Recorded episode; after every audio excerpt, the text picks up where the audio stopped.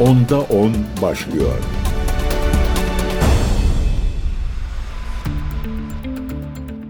Değerli CGTN Türk takipçileri ben Gökün Göçmen Onda 10 programına hoş geldiniz. Gayri resmi NATO zirvesi olarak nitelendirilen ve her yıl Almanya'nın Bavyera eyaletinde düzenlenen Münih Güvenlik Konferansı'nın 60. oturumu sona erdi.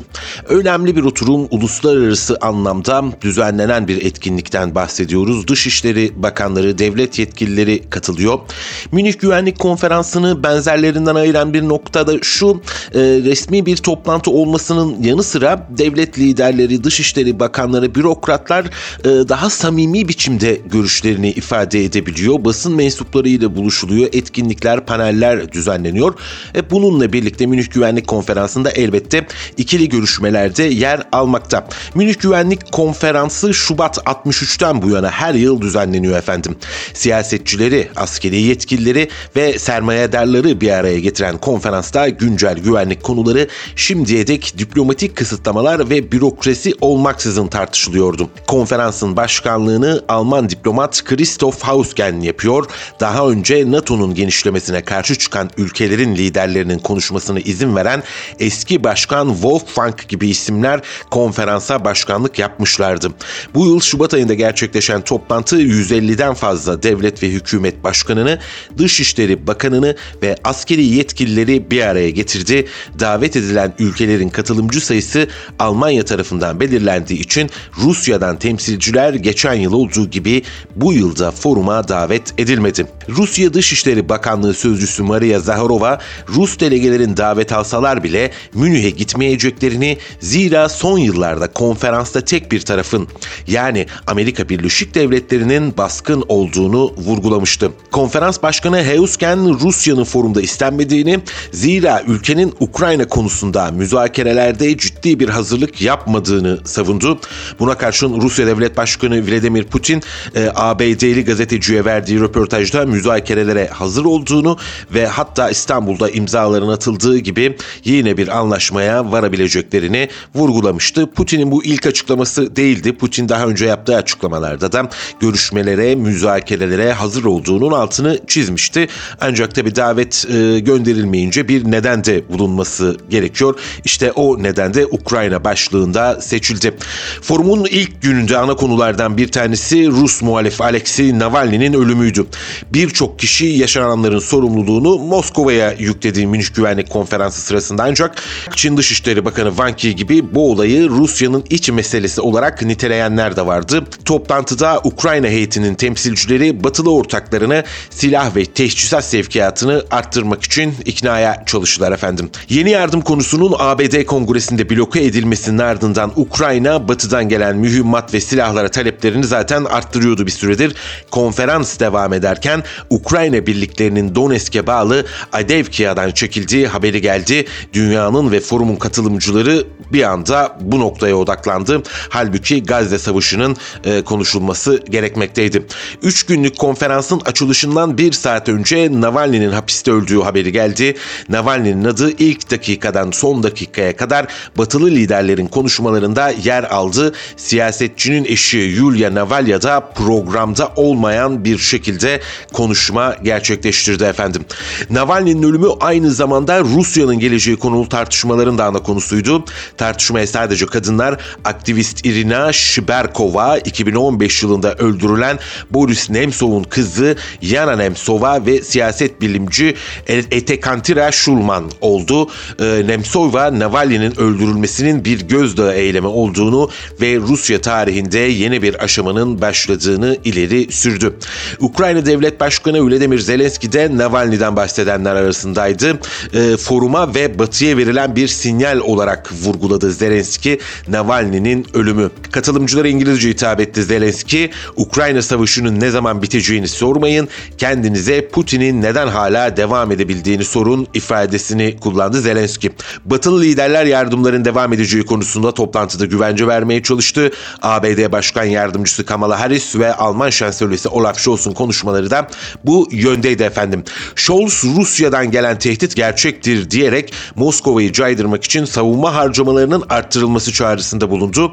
Genel olarak pek çok Alman gazetesi Scholz'un konuşmasını eksik olarak nitelendirdi. Pek çok gazete Scholz'un Kiev'in yaklaşık bir yıldır talep ettiği Berlin'in Ukrayna'ya taarruz uzun menzilli füzeleri verip vermeyeceği sorusuna iki kez doğrudan yanıt vermekten kaçındığına dikkat çekiyor.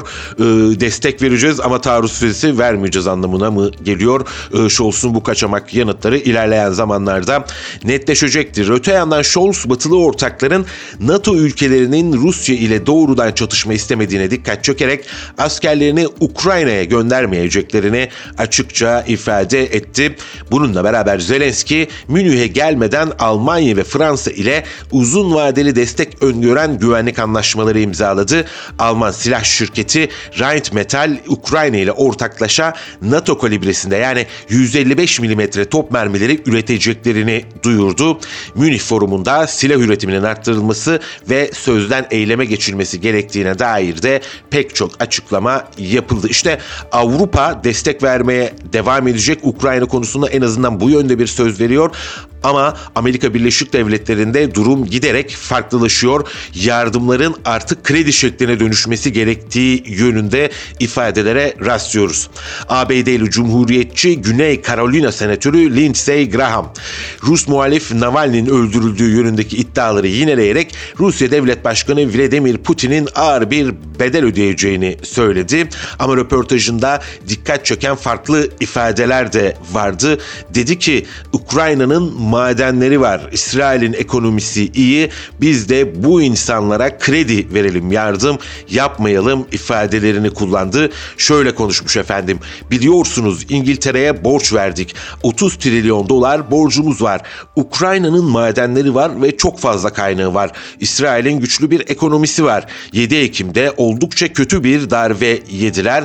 Neden müttefiklerimize uygun bir kredi vermiyoruz? Bırakalım ödeyebildiklerini bize geri ödesin ödesinler. Çünkü 34 trilyon dolar borcumuz var. Trump'ın fikri bu yönde diye konuştu. Yani öyle bedavadan yardım yok dedi. ABD'li Cumhuriyetçi Güney Carolina Senatörü Lindsey Graham. Uzunca bir süredir zaten e, bu fikri destekleyenler var. Özellikle Trump e, yandaşları diyorlar ki böyle karşılıksız bir şekilde yardım olmaz. Biz bunu krediye bağlayalım ve bu kredilerin geri ödemesini bekleyelim. Zaman konusunda esneklik sağlayalım biliriz. E, fikrin Temsilciler Meclisi ve Senato'da destek alacağını da söyledi ve açıklamalarına şöyle devam etti. Başkan Trump sınır konusunda bekleyelim diyor. Kusura bakmayın ama bekleyemeyiz. Bu bir ulusal güvenlik kabusu. Terörist izleme listesindeki şahısların sınırından geçişinde %2000'lik bir artış var. İki yıl içinde güney sınırımızdan gelen fentanil miktarı nedeniyle 5 milyar insan ölebilir. Amerika'daki gençlerin en büyük can kaybı güney sınırından gelen fentanil zehirlenmesidir. Bu yüzden beklemek istemiyorum. Sınır konusunda hemen harekete geçmek istiyorum. Yardım paketini krediye dönüştürmek istiyorum. Bu bana çok mantıklı geliyor ve bence partiler üstü problem çözücüler grubunun da bu yönde desteği olacaktır demiş. Yani biz e, Ukrayna'ya, İsrail'e ayırdığımız parayı onlara kredi olarak verelim. Kendimiz sınırlarımızda para harcayalım. Sınır güvenliğini arttırmak için para harcayalım ifadelerini kullanıyor. Ukrayna'ya bir kötü haber de Litvanya'dan geldi. Litvanya Cumhurbaşkanı Neoseda Avrupa Birliği'nin dondurulan Rus varlıklarını Ukrayna'ya transfer etmenin hukuki bir yolunun henüz bulunamadığını söyledi ve ayrıca çok önemli burası yaptırım mimarisinin düzgün çalışmadığını ve çalışmaların güçlendirilmesi gerektiğini söyledi. Aslında bir nevi itiraftı bu yaptırım mimarisi çalışmıyor diye. LRT kanalına röportaj verdi verdi. NAUSA'da Münih Güvenlik Konferansı'nda yaptığı konuşmada Rusya'ya yönelik uluslararası yaptırımların makroekonomik göstergelerden de anlaşılacağı üzere ülke ekonomisi üzerinde son derece sınırlı bir etkisi olduğunu ve bunun itiraf edilmesi gerektiğini söyledi. Aslında bu yönde Batı'nın itirafları devam ediyor. Örneğin Simon Wilson isimli bir akademisyen Manevik dergisine bu hafta bir makale yazmıştı. O da şu ifadeleri kullandı. 12 ay önce batılı analistler 2023 yılı boyunca genel bir daralma bekliyordu. Bunun yerine Rusya ekonomisi batılı ülkelerden Britanya'da dahil olmak üzere çok daha güçlü bir şekilde ve gayri safi yurt içi hasla %3'ün üzerinde arttı. Yüksek petrol fiyatları ve Çin ile Hindistan ile yapılan ihracatın artması Rusya'yı pek çoklarının öngördüğü felaketten korumaya yardımcı oldu. Batılı firmaların çekilmesi Rusya'daki firmalara yeni alanlar açarken sermaye kontrolleri de ülkede kalıp yatırım yapmaktan başka seçenek bırakmadı. Asker maaşları ve ailelere ödenen, ödenen tazminatların yanı sıra silah üretimi de dahil olmak üzere savunma harcamalarındaki devasa artış ülkenin yoksul kesimlerinde ufak çaplı bir patlamanın dahi yaşanmasını beraberinde getirmedi. İşte itiraflar bu yönde. 2023 yılı boyunca genel bir daralma bekleniyordu. Ancak Britanya'da dahil olmak üzere bu ülkelerin hepsinden daha fazla büyüdü. Bunun arkasındaki temel neden olarak da temel itici güç olarak da yüksek petrol fiyatları ve Çin ve Hindistan'la yapılan ticaretin artması örnek gösteriliyor. Elbette bu tabloya Türkiye'de eklenmeli. İşte bu nedenle Litvanya Cumhurbaşkanı yaptırım mimarisi doğru şekilde çalışmıyor. Bununla birlikte Rusya'nın mal varlıklarına el koyuyoruz ancak bunun hukuki bir yolu yok ifadeleri e, kullanılıyor. E, bu yaptırım meselesiyle ilgili ABD Komisyon Başkanı Ursula von der Leyen de bir açıklama geldi. Leyen konferansta yani Münih Güvenlik Konferansı'nda yaptığı konuşmada Brüksel'in yaptırım rejiminin ihlal edildiği ülkelerle sert görüşmeler yaptığını dile getirdi. Yani von der Leyen'e göre aslında yaptırımlar işe yarar da tüm ülkelerin katılması lazım. Von der Leyen bir sonraki 13. kısıtlama paketinin kısıtlamaların delinmesini engellemeye yönelik olacağını sözlerine eklemişler efendim. Tekrar hatırlatalım. 2023 yılında Rusya ekonomisi %3.6 oranında büyüdü. Rusya Devlet Başkanı Vladimir Putin bu sonucu 2022'deki düşüşün telafi edildiği ve ileriye dönük oldukça ciddi adımlar anlamına gelen bir politika, bir gösterge olarak yorumlamıştı. E, Münih Güvenlik Konferansı önemli dedik. Bürokrasiye takılmadan doğrudan açıklamalar yapabiliyorlar taraflar ve uluslararası gözlemciler, uzmanlar, gazeteciler de burada Dışişleri Bakanlarını, bürokratları dinleyebiliyor. Ee, en çok dinlenilen, kulak kabartılan isimlerden bir tanesi de elbette Çin Dışişleri Bakanı Wang Yi'di. Wang Yi aynı zamanda Çin Komünist Partisi Merkez Komitesi siyasi büro üyesi. Böyle de bir şapkası var. Demek ki ülke içerisinde hem hükümete hem de devlet nezdinde oldukça önemli bir şahıs. Çin Dışişleri Bakanı Wang dünyanın çalkantılarla dolu olduğunu ve insanlığın birçok zorlukla karşı karşıya bulunduğunu söyledi. Korumacılık ve pan güvenlik dünya ekonomisini etkilerken tek taraflılık ve blok politikalarının uluslararası sisteme ağır bir darbe indirdiğini söyledi. Ukrayna krizinin sürdüğünü ve şiddetlendiğini, Orta Doğu'daki çatışmaların yeniden alevlendiğini belirten Wang, yapay zeka, iklim değişikliği ve uzaydaki kutup bölgeleri gibi yeni zorlukların birbiri ardına ortaya çıktığını anımsattı. Bununla birlikte uluslararası durum nasıl değişirse değişsin sorumlu bir büyük ülke olarak Çin'in her zaman ana politikalarının sürekliliği ve istikrarını koruyacağını ve çalkantılı bir dünyada istikrar arayacaklarını söyledi. Van konuşmasında ABD ile mevkidaşı Antony Blinken ile görüşmelerinden sadece bir gün sonra Washington yönetimine üstü kapalı eleştirilerde de bulundu. Beijing'in üst düzey diplomatı Ukrayna konusundaki ilerleyen dakikalarda daha geniş biçimde ele alacağız. Çünkü önemli bir görüşme de vardı. Ee, Ukrayna Dışişleri Bakanı Dimitri Kuleba ile e, tek yaptığı konuşmada da e, dedi ki Çin barış ve barış görüşmelerini teşvik etmek için durmaksızın çalışıyor ancak tarafların müzakere masasına geri dönmesi için şartlar olgunlaşmadı dedi. Wang Yi, e, Rusya'nın dizginlenmesi için biliyorsunuz yaptırım paketleri açıklanıyor. Çin kesinlikle bunu reddetti. E, yaptırım politikalarına katılmayacağız dedi. E, Beijing'in Moskova ile yakın ilişkilerine yönelik eleştirilere karşı çıkan Wang, bu ilişkinin ittifak ya da çatışma değil biliyorsunuz Çin dışişleri ittifak politikasına dayanmıyor. Herhangi bir üçüncü tarafı hedef almayan ortaklık üzerine kurulduğunu söyledi. Gündem Münih Güvenlik Konferansı. Münih Güvenlik Konferansı'nın ana temasından nelerin konuşulduğundan bahsettik ve daha sonra Çin'e geçtik. Ee, katılımcıların gözü Çin'in üzerindeydi. Çin'in ne diyeceği uluslararası denklemde bir fark yaratabilir. Alacağı pozisyon bir fark yaratabilir efendim. Genel bir konuşma yaptı katılımcılara Çin Dışişleri Bakanı ve aynı zamanda Çin Komünist Partisi Merkez Komitesi Siyasi Büro üyesi olan Wang Yi. Bunun ardından ikili görüşmeler de vardı. İngiltere ile Avrupa Birliği ile Amerika Birleşik Devletleri ile Almanya, Ukrayna, Macaristan bu temasları şimdi gelin sizlere aktaralım. Wang Blinken görüşmesinin ardından yani ABD Dışişleri Bakanı Blinken ile görüşmesinin ardından her iki taraftan da kısmi anlamda biraz daha uzlaşmacı açıklamalar geldi. Wang'ın ardından Münih sahnesinde konuşan Blinken şunları söyledi efendim. Bu ilişkiyi sorumlu bir şekilde yönetme yükümlülüğümüz var ve bence bu dünyanın dört bir yanındaki ülkelerden duyduğumuz bir şey ifadelerini kullandı. Çin Dışişleri Bakanlığı hesabına göre Wang, İngiltere Dışişleri Bakanı David Cameron ile yaptığı görüşmede İngiltere'yi farklılıkları ve çatışmaları uygun bir şekilde ele almaya ve Çin-İngiltere ilişkilerini doğru yola geri döndürmeye çağırdı. İngiltere'den yapılan açıklamada Cameron'ın Hong Kong, Xinjiang gibi noktaları gündeme getirdiği bildirildi. Eski başbakan ayrıca Çin tarafından yaptırım uygulanan İngiliz milletvekillerine yönelik itirazlarını da dile getirmiş. Almanya'da ile bir görüşme yapıldı. Cumartesi günü Almanya Başbakanı Olaf Scholz ile görüşen Wang, Berlin'in uluslararası ve bölgesel meselelerde daha büyük bir rol oynamasına destek vermiş ve iki ülkenin dünya için daha fazla istikrar ve kesinlik sağlamak üzere birlikte çalışması çağrısında bulunmuş.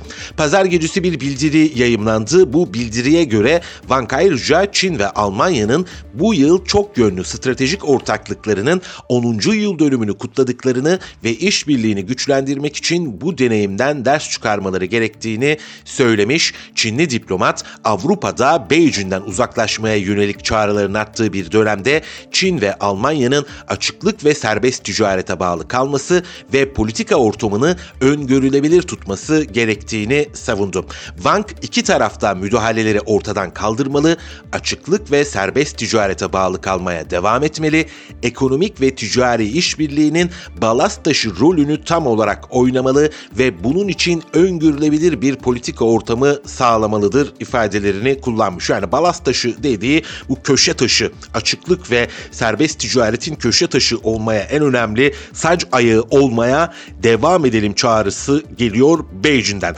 Buna karşılık Nisan ayında Çin'i ziyaret etmeyi planladığını bildiren Scholz, Berlin'in korumacılığa ve ayrışmaya karşı olduğunu ve Almanya'daki diğer ülkelerin işletmelerine kaliteli bir iş ortamı sağlamaya istekli olduğunu söyledi.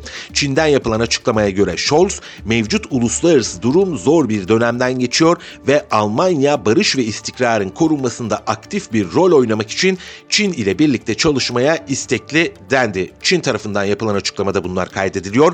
Wang ayrıca cumartesi günü ortak çıkar alanlarında daha fazla işbirliği çağrısında bulunan Alman mevkidaşı Annalena Baerbock ile de bir araya geldi. Baerbock, Almanya bölgesel konularda istişarelerde bulunmak ve iklim değişikliği ile uluslararası ticaret yollarının sorunsuz hale getirilmesinde işbirliğini güçlendirmek için Çin ile birlikte çalışmaya isteklidir dedi.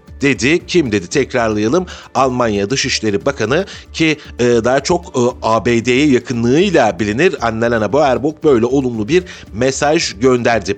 Bu adım sırasıyla dünyanın ikinci ve üçüncü en büyük ekonomileri olan Çin ve Almanya arasındaki ilişkilerin gergin olduğu bir dönemde geldi. Bunu da bilmek gerekiyor. Zira Scholz hükümeti Temmuz ayında Avrupa Birliği'nin Çin'i ekonomik bir rakip ve sistematik bir rakip olarak tanımlayan dilini yineleyerek bu ülkeyi sistematik bir rakip olarak niteleyen ilk Çin stratejisini açıklamıştı. Yani Almanya'da bir politika değişikliğine gitmişti. Temmuz ayında Avrupa Birliği'nin politikasını değiştirmesiyle birlikte bunda not edelim. E, Münih Güvenlik Konferansı'ndaki en önemli görüşmelerden bir tanesi yine Çin Dışişleri Bakanı Wang Yi ile Ukrayna Dışişleri Bakanı Dimitri Kulaba arasında gerçekleşti. E, malumunuz Rusya ve Ukrayna arasındaki silahlı ihtilaf göz önünde bulundurulunca e, Çin acaba meseleye dahil olur mu? Olursa e, nasıl bir çözüm getirebilir? Bunlar e, önemli ve tartışılan başlıklar. Çünkü Çin ve Rusya ilişkileri malumunuz Çin'in uluslararası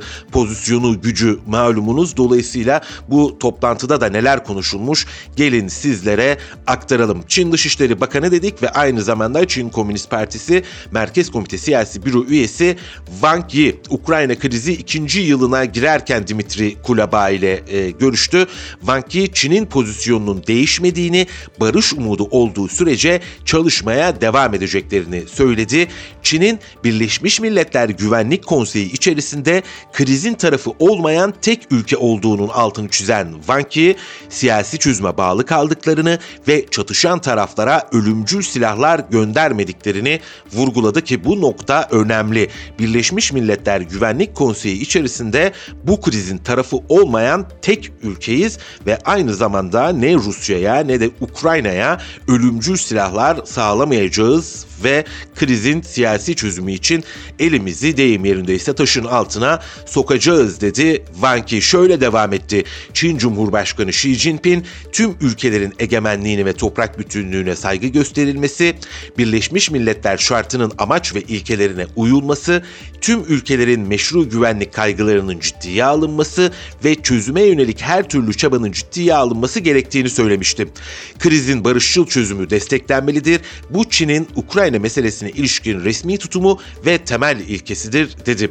Peki Ukrayna cephesinde işler nasıldı? Ukrayna Dışişleri Bakanı Dimitri Kuleba ise Ukrayna'nın Çin ile dostane ilişkileri sürdürmeye ve ikili ilişkilerin daha da geliştirilmesi için çalışmaya istekli olduğunu söyledi.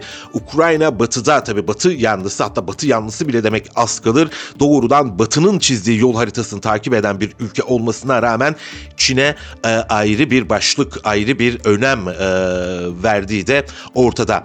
Kulaba Çin'in küresel meseleler üzerine önemli bir etkiye sahip olduğunu ve Ukrayna'nın Çin'in Ukrayna krizinin siyasi çözümüne ilişkin pozisyon belgesi yayımlamasını son derece takdir ettiğini söyledi.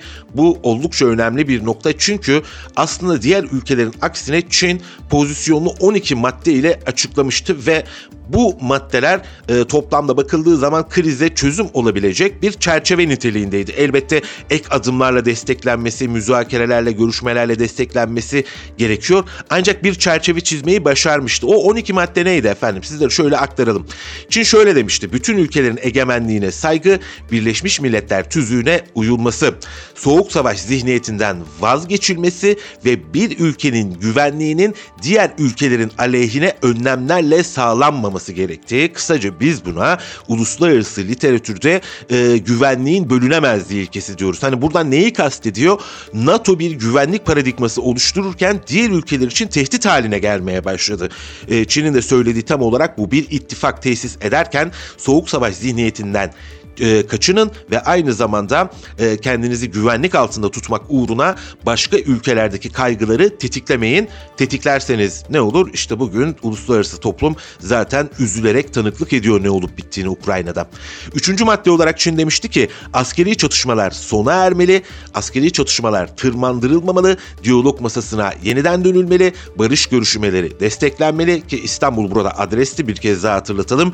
İnsani krizin e, çözülmesi, e, savaş esirlerinin takası, nükleer mesele nükleer santrallerin korunması, nükleer, kimyasal ya da biyolojik silah kullanmama sözünün verilmesi, tahıl anlaşmasının desteklenmesi ki yine Türkiye'nin merkezde olduğu bir nokta, üretim ve sevkiyat zincirlerinin istikrarının sağlanması ve nihayetinde de Çin demişti ki e, savaşın ardından, çatışmaların ardından yeniden yapılandırılma sürecine hız verilmesi. İşte bu 12 maddelik metin her ne kadar Batı tarafından burun kıvrılsa da e, Ukrayna burada takdirle karşılıyor. Rusya Devlet Başkanı Vladimir Putin demişti ki Çin'in öne sürdüğü, Çin'in dünyaya duyurduğu bu 12 maddelik metin barışı sağlayabilir e, ancak Batılılar buna hazır değil, Ukrayna buna hazır değil demişti. E şimdi müzakere masasının kurulduğu bir İstanbul var, çerçeve sözleşmesini ortaya koyan bir Çin var. Ukrayna'dan olumlu bir açıklama geldi ki zamanında Zelenski ve Xi Jinping görüşmüştü. O görüşmenin ardından Zelenski Çin ile yapıcı bir uzun ve yapıcı bir görüştüklerini söylemişti. E, bir taraftan tabii biz hep Batı merkezli bakıyoruz. Batı'nın ne deyip ne ne yaptığına bakıyoruz ki çoğu zaman da denklemin belirleyeni e, batıdan gelen adımlar oluyor ancak diğer taraftan da doğuda Asya'da barışın çözümüne dair inisiyatifler geliştirilmekte. Çin'in bir önemli e, görüşmesi de Macaristan'la oldu. Çin, NATO'nun Avrupa'daki ağını genişletmeye çalıştığı bir dönemde Başbakan Viktor Orban'la görüşme gerçekleştirdi. E, Xinhua Haber Ajansı'na göre Kamu Güvenliği Bakanı Wang Xiaohong geçen hafta Orban'a Çin'in diplomatik ilişkilerinin 75. yılını kutladıklarını ve Macaristan ile güvenlik bağlarını derinleştirmeyi umduklarını söyledi. Budapeşte yaptığı bir ziyaret sırasında Wang bu tür çabaların terörizm ve sınır aşan suçlarla mücadele gibi alanlarda ikili ilişkilerde yeni bir vurgu olabileceğini söylemişti. Bu noktada önemli. Macaristan bir süredir Avrupa Birliği içerisinde aykırı söylemleriyle yani daha doğrusu onlara göre aykırı fakat birçok e, uzmana ve yorumcuya göre de rasyonel açıklamalarda bulunuyor ki mesela Ukrayna ile ilgili söylediği şey akla gayet e, yakın. Dedi ki Ukrayna'ya ya siz bu Batı dünyasının NATO'nun bir parçası olamayacaksınız. Tablo bu şekilde ama ne olabilirsiniz? Rusya ve Batı arasında bir köprü ya da bir tampon olabilirsiniz. Gelin buradan başlayalım konuşmaya ve tartışmaya diye. Ancak tabii Macaristan ve özellikle Macaristan'ın lideri Orban adeta e, Avrupa içerisinde, Batı içerisinde şeytanlaştırılan figürlerden bir tanesiydi. Şimdi Çin ile yaptığı görüşmenin ardından da mutlaka kendisine yönelik e, tenkitler devam edecektir diye düşünmekteyim. Devam edelim şöyle artık biraz Gazze'ye geçelim. E, Avrupa Birliği Dış İlişkiler ve Güvenlik Politikası Yüksek Temsilcisi Joseph Borrell başkanlık ettiği AB Dışişleri Bakanları toplantısının ardından basına açıklamalarda bulundu. Borrell 26 üye ülkenin uzlaşısıyla Gazze'de sürdürülebilir ateşkese yol açacak acil insani ara çağrısı yapmakta mutabık kaldıklarını söyledi. Ancak bu çağrı oy birliğiyle yapılmadı. Bir AB açıklaması niteliği taşımıyor. Neden taşımıyor? Çünkü bir ülke ki biraz önce konuştuğumuz o ülke buna da red oyu vermiş. Resmi bir açıklama yok ama Macaristan olduğu söyleniyor. Macaristan oy vermediği için bir resmi AB açıklaması olmadı. Ee, ancak Borrell kameralar karşısına geçtiğinde AB Dış İlişkiler ve Güvenlik Politikası Yüksek Temsilcisi olarak e, ateşkes çağrısını ve acil insani e, ara çağrısını yeniledi. Öte yandan Borrell'in gündeminde bir de Kızıldeniz vardı. Brüksel'deki AB Dışişleri Bakanları toplantısı sonrasında Kızıldeniz'de Aspides isimli askeri misyonun başlatıldığını açıkladı. Borrell, misyonun seyir sefer özgürlüğünün yeniden sağlanmasına ve ticari gemiciliğin korunmasına katkıda bulunacağını ifade etti. AB konseyinden yapılan yazılı açıklamaya göre Kızıldeniz'de AB Deniz Harekatı Aspides misyonu yalnızca savunma amaçlı olacak. Yani ABD ve İngiltere'nin başını çektiği koalisyon gibi anladığımız kadarıyla Husilerin egemen olduğu bölgelere hava saldırıları düzenlemeyecek. Misyon denizde durumsal farkındalık sağlayacak demiş Borel. Gemilere eşlik edecek ve olası saldırılara yanıt verecek Babül Mendeb Boğazı ve Hürmüz Boğazı'ndaki ana deniz iletişim hatlarının yanı sıra Kızıldeniz, Aden Körfezi, Ulman Körfezi ve Basra Körfezi'ndeki uluslararası sularda aktif olacakmış Avrupa Birliği'nin Aspides misyonu. Merkezi Yunanistan'ın Larissa şehrinde olacak misyonu Tu Amiral Vasilos Yiparis komuta, e, komuta edecekmiş. Efendim işte Avrupa Birliği'nden gelen e, açıklama, son açıklama bu yönde. E, Gazze'de tek ses olamadılar. Red oyu verildi ama Birleşmiş Milletler Genel Sekreteri Antonio Guterres inatla diyor ki gelin Gazze için tek ses olalım. Birleşmiş Milletler Sözcüsü Stefana Dujuric bunu günlük basın toplantısında söyledi. Gazze'de İsrail saldırıları devam ederken özellikle kadınlar için sağlık endişelerinin arttığını işaret eden Dujuric, Birleşmiş Milletler Nüfus Fonu Gazze'de 50 bin hamile kadın dahil herkesin aç olduğunu bildirdi bilgisini paylaştı. Dujeric, Birleşmiş Milletler ve insani yardım ortaklarının tüm engellere rağmen Gazze şeridine gıda yardım yapmaya devam ettiğini aktardı. Dujeric genel sekreterin yani Antonio Guterres'in taleplerinin çok açık olduğunu, Gazze'de acilen insani ateşkes, engelsiz insani yardım erişimi ve tüm esirlerin serbest bırakılmasını görmek istediğini anımsattı. Guterres'in uzun zamandır ateşkes çağrısında bulunduğunu kaydeden Dujeric, genel sekreter Birleşmiş Milletler Güvenlik Konseyi'nin Gazze konusunda tek ses olmasını istiyor ifadesini kullandı.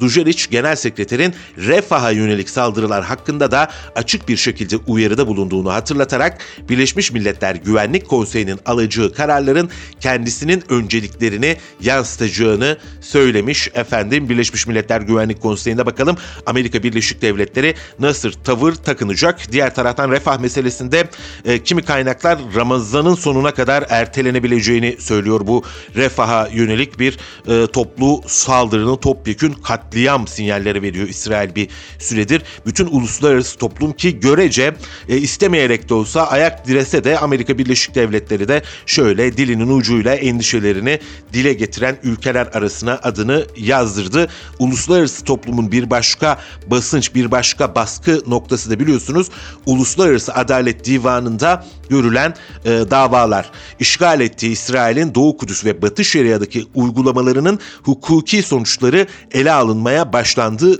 dün.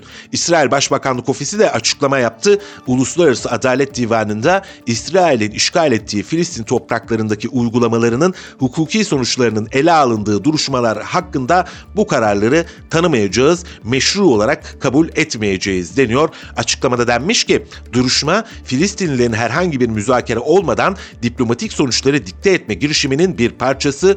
Bu girişimle mücadele etmeye devam edeceğiz. Bu konuda İsrail hükümeti ve meclisi birlik içerisinde demiş. İsrail Dışişleri Bakanlığı sözcüsü Lior Hatiat da sosyal medya hesabından yaptığı açıklamada Filistin yönetimini doğrudan müzakereler yoluyla dışarıdan dayatmalar olmadan çözülmesi gereken bir çatışmayı asılsız suçlamaları savunarak temelden çarpıtılmış bir gerçeklikle bir yasal sürece götürmek istediğini söyledi. Gerçekten de utanmazlığın bu kadarı. Şimdi de diyor ki Filistin bizimle müzakere yapmadan ki neyi müzakeresini yapacak adamlar soykırım e, suçlamaları her geçen gün derinleşiyor. İşte Brezilya Devlet Başkanı Lula da Silva dedi ki Netanyahu'ya en son bunları Hitler Yahudileri öldürmeye karar verdiğinde görmüştük dedi. Doğrudan Netanyahu'yu Hitler'e benzetti. İsrail tabi e, yine oralı olmadı. Tersten bir tepki verdi ve dedi ki sen artık istenmeyen kişisin. Personata non grata dedi buna. Yani artık bizim ülkemize giremezsin dedi. Brezilya Devlet Başkanı Lula da Silva'ya. Diğer taraftan da işte gördüğünüz üzere Uluslararası Adalet Divanı'nın da kararlarını e, tanımayacağız, meşru olarak kabul etmeyeceğiz deniyor. Bu arada Uluslararası Adalet Divanı'nda sözlü beyanatta bulunacak ülkeler var. Filistin 3 saat konuşacak. ABD, Rusya, Çin, İngiltere, Pakistan, Avrupa Birliği pek çok e, ülke ve uluslararası kurumda bu Uluslararası Adalet Divanı'nda e, bulunacaklar, e, beyanda bulunacaklar ve canlı yayınlanıyor efendim onu da belirtelim. İki ülkenin İsrail ile ilgili açıklamalarına geçeceğiz. Avrupa'dan genellikle batılı ülkelerden e, endişeyle refahı endişeyle izliyoruz açıklamaları gelmeye devam ediyor. Artık bunlar rutin hale geldiği için çok büyük bir açıklama olmadığı sürece sizlere bunu sadece anımsatmakla yetineceğim. Ancak Katar ve İspanya'dan bu iki ülkeden e, kayda değer açıklamalar geldi. Katar Dışişleri Bakanlığı Sözcüsü Mecit El Ensari yaptığı yazılı açıklamada Netanyahu'nun İsrail ile Hamas arasındaki dolaylı esir takası müzakerelerinde ara buluculuk yapan Katar'ı eleştiren iddialarına yanıt verdi. Netanyahu'nun Katar'a daha fazla İsrailli esirin serbest bırakılması için Hamas'a baskı kurması yönündeki çağrısını oyalama çabası olarak değerlendiren Ensari şunları kaydetti. İsrail Başbakanı yani Benjamin Netanyahu, Katar'ın ilk günden itibaren ara buluculuk, ara buluculuk çabaları, krizin sona erdirilmesi ve esirlerin serbest bırakılmasındaki kararlılığını gayet iyi biliyor. 109 esirin serbest bırakıldığı insani ara bu kararlılığımızın örneğidir. Bu aynı zamanda müzakere ve anlaşmaların esirlerin geri getirilmesi, gerilimin sonlandırılması ve bölgede güvenliğin sağlanması için tek çözüm olduğunu kanıtlamıştır dedi. Katar Dışişleri Bakanı Ensari, Netanyahu'nun ülkesinin ortaya koyduğu ara buluculuk çabalarına yönelik suçlamalarını reddederek Katar'ın Gazze şeridine yaptığı yardımların İsrail, Amerika Birleşik Devletleri, Mısır ve Birleşmiş Milletler ile tam koordineli bir şekilde gerçekleştiğini ifade etti. Netanyahu'nun içinde bulunduğu siyasi krizleri polemiklerle atlatmaya çalıştığını belirten Ensari şöyle devam etmiş. Katar ara buluculuk çalışmalarını sürdürüyor ve İsrail Başbakanı'nın ülkesindeki siyasi krizlerden kaçmak için çıkardığı anlaşılan polemiklerine ve açıklamalarına aldırış etmiyor. Kendi dar siyasi gündemine uygun düştüğünde bu tür açıklamalar yapmak yerine İsrail Başbakanı'ndan bölgenin güvenliğine hizmet edecek ve savaşın yol açtığı trajediyi sona erdirecek olan müzakerelere odaklanmak istiyoruz demişti. Tel Aviv ile Hamas arasında yeni bir esir takası müzakereleri çerçevesinde Mısır'ın başkenti Kahire'de efendim 13 Şubat'ta bir toplantı yapılmıştı. Netanyahu İsrail'in Kanal 12 televizyonunda yayınlanan haberde Hamas üzerinde fazla baskı kurulmadığı iddiasıyla Katar'ın ara buluculuk rolünü sorunlu olarak nitelemişti. İşte Katar'dan da bu yanıt geldi. Ee, İspanya'dan kayda değer bir açıklama daha doğrusu bir makale geldi. İspanya Dışişleri Bakanı Jose Manuel Alvarez Politika Exciter dergisi için diyalog, anlayış ve barış için aktör olan İspanya başlıklı makale kaleme aldı. İspanya hükümetinin uluslararası arenada kabul görmüş, aktif ve lider konuma sahip olduğunu belirten Alvarez, ülkesinin Avrupa ve uluslararası mimaride önemli pozisyonlar yaptığını, e, görev aldığını kaydetmiş. Şu e, cümle önemli diye düşünüyorum Alvarez'in makalesinden. Diyor ki Alvarez, İsrail ve Filistin halkları barış ve güven içinde bir gelecek için aynı haklara sahiptir. Yani e, Filistin'i öteleyen, Filistinlileri görmezden gelen anlayış sona ermelidir ifadelerini kullanıyor. Alvarez, İspanya'nın barışı temin edecek iki devletli çözümün hayata geçirilmesi için Avrupa konsensüsünü yani Avrupa uzlaşmasını desteklediğini, tepkisel diplomasinin yeterli olmadığını, aktif, proaktif, öngörülü, ekonomik, siyasi ve kültürel girişimleri destekleyen bir diplomasiye ihtiyaç duyulduğunu, bunun hayata geçirilmesi gerektiğini de vurguluyor. Efendim işte tablo bu şekilde Katar ve İspanya'dan gelen açıklamaları kayda değer bulup notlarımın arasına dahil ettim. Sizlere de aktarıyorum. Şöyle kısa kısa haberlere geçelim programımızın sonuna doğru. Yaklaşırken de Rusya'dan bir açıklama geldi. Kremlin sözcüsü Dimitri Peskov, Navalny'nin cenazesinde hayatını kaybetmesi konusuna değindi. Moskova'da gazetecilere yaptığı açıklamada. Peskov, Navalny'nin cesedinin ailesinin ne zaman teslim edileceği, edileceği sorusuna bu konuyla ilgilenmiyoruz. Bu devlet başkanlığı idaresinin işlevi değil yanıtını verdi. Navalny'nin ölümüyle ilgili soruşturma sürecine ilişkin Peskov süreç devam ediyor. Bununla ilgili gerekli tüm işlemler yapılıyor. Yapılan soruşturmanın sonuçları kamuya henüz açıklanmadı. Bu nedenle şimdilik bilinmiyor ifadesini kullandı. Peskov batılı ülkelerin Navalny'nin ölümüyle ilgili Rus yönetimine karşı açıklamalar yaptığına dikkati çekerek şöyle devam etti. Herhangi bir bilgi ortada yokken açıkça kaba açıklamalar yapılması kesinlikle kabul edilemez. Bu böyle açıklamalar yapan devlet adamlarına yakışmaz. Elbette bu açıklamalar devlet başkanına zarar vermez. Ancak bu açıklamaları yapanlar için hoş değil diyor. Yani bunlar Putin'e zarar vermez diyor Peskov ve ayrıca Putin e, herhangi bir tepki göstermemiş Navalny'nin ölümüne böyle söylüyor e, Kremlin sözcüsü Dimitri Peskov. Bir başka haber Kolombiya'dan. Kolombiya Cumhurbaşkanı Gustavo Petro ülkesinin barışa katkı sunmak için artık Ukrayna'ya silah falan göndermeyeceğini söyledi. Ukrayna'ya silah gönderilmesinin savaşı körüklemekten başka bir işe yaramadığını dile getiren Petro, uluslararası kamuoyunun büyük çoğunluğunun bu çatışmaya karşı olduğunu kaydetti. Petro, Birleşmiş Milletler'in dönüştürülmesi gerektiğini de savundu savundu. Birbirimizi öldürerek vakit kaybediyoruz. Büyük çoğunluk barış istiyor ancak veto yetkisi olanlar bunu engelliyor. Buna uluslararası anlamda bir demokrasi denmez. Eğer gerçekten küresel demokrasiyi inşa etmek istiyorsak çoğunluğun sahip olduğu oylar vetodan daha değerli olmalıdır ifadesini kullandı. Ee, Kolombiya'dan gelen bu iki açıklama önemli. Bir, Ukrayna'ya artık silah göndermeyeceğiz. İki, Birleşmiş Milletler'in yapısı sorunlu. Veto hakkına sahip olan diğer ülkeler Birleşmiş Milletler Güvenlik Konseyi'nde olmadığı için kararları etkileyemiyor. E, Cumhurbaşkanı Erdoğan da diyor ya zaman zaman işte dünya beşten büyüktür diye e, Birleşmiş Milletler Güvenlik Konferansı'na işaret ederek. Avrupa Birliği ile ilgili bir haber verelim. Avrupa Birliği Komisyonu Başkanı Ursula von der Leyen ikinci 5 yıl içinde yeniden aday olacağını söylemiş. Von der Leyen 5 yıl boyunca AB Komisyonu'nun başkanlığını yaptıktan sonra daha bilinçli ve iyi düşünülmüş bir şekilde bu kararı aldığını belirterek bu 5 yıl boyunca sadece Avrupa'ya olan tutkum artmakla kalmadı. Aynı zamanda Avrupa'daki insanlar için ne kadar çok şey başarabileceğine ilişkin deneyimlerim de artıyor ifadelerini kullanmış. Bir 5 yıl daha bu koltukta oturayım diyor Ursula von der Leyen. Afrika'ya geçelim. Afrika'dan güzel bir haber var. Afrika Birliği Hastalık Kontrol ve Önleme Merkezi Genel Direktörü Jean Kaseya, Etiyopya'nın başkenti Addis Ababa'da yaptığı açıklamada HIV, sıtma, kolera ve Ebola gibi hastalıkların kıtadaki nüfusun üretkenliği üzerinde olumsuz bir etkiye sahip olduğunu ancak 2040'a kadar aşıların %60'ının kıtada üretileceğini dile getirdi. Afrika için iyi bir haber. Aşı üretimi konusunda özel program başlattıklarını ve amaçlarına ulaşmakta kararlı olduklarını vurgulayan Kaseya, Afrika ülkelerine yerel ilaç şirketlerine desteklerini arttırmaları için çağrı yaptı. Kaseya amaçlarının kıtanın e, ilaç tedariğinde gerekli yeterliliğe sahip bulunması olduğuna dikkat çekti.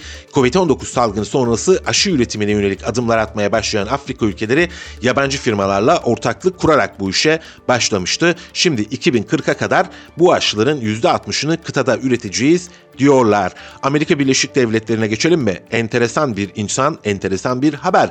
ABD e, başkanlık yarışında şu anda anketlerde önde giden Donald Trump. Diğer taraftan da davalarla uğraşıyor. Yolsuzluk. En son emlak e, sektöründeki yolsuzluktan dolayı bir dava açıldı. E, giderek yasal faizleriyle birlikte Trump'ın yarım milyar doları aşan bir meblağı ödemesi gerekiyor. Trump çözümü nerede buldu dersiniz efendim? Trump bir esnaf. Çözümü yine esnaflıkta buldu. 399 dolara bir ayakkabı e, satacak. Ayakkabısını da mitinglerde tanıtıyor. Diyor ki dünyanın en harika spor ayakkabısıyla 399 dolara bir e, ayakkabı satacakmış takipçilerine. Trump aynı zamanda efendim 99 dolara da parfüm satıyormuş. İşte meydanlara çıkıyor. Takipçilerine böyle altın serisi bir ayakkabı, basketbol ayakkabısı yaptırmış. Yanında da T yazıyor bu ayakkabıyı neredeyse 400 dolara, 399 dolara destekçilerine satacakmış. Son haberimiz Japonya'dan gelsin. Japon bilim insanları ahşaptan yaptıkları uyduyla tarihin en sıra dışı uzay araçlarından birini geliştirdi. Manolya ağacından yapılan uzay aracının çevreci bir alternatif sunması umuluyor. Ahşap uydu dünyaya geri dönüş yolculuğunda tamamen yanarak kül olacakmış efendim. Kyoto Üniversitesi ve Sumimoto Ormancılık isimli tomruk şirketi tarafından geliştirilen bu ahşap uydu şu anda hizmet veren uydulara çevreci bir alternatif yaratılması fikriyle yola çıkmış. Bütün dertlerimiz bitti, ahşap uydularımız kaldı diyoruz efendim. Değerli CGTN Türk takipçileri ben Gökün Göçmen. Bugünlük 10 Doğu'nun sonuna geldik. Yarın saatlerimiz onu gösterdiğinde ben yine CGTN Türk İstanbul stüdyolarında bu mikrofonun karşısında sizleri bekliyor olacağım efendim. Onda 10 sona erdi.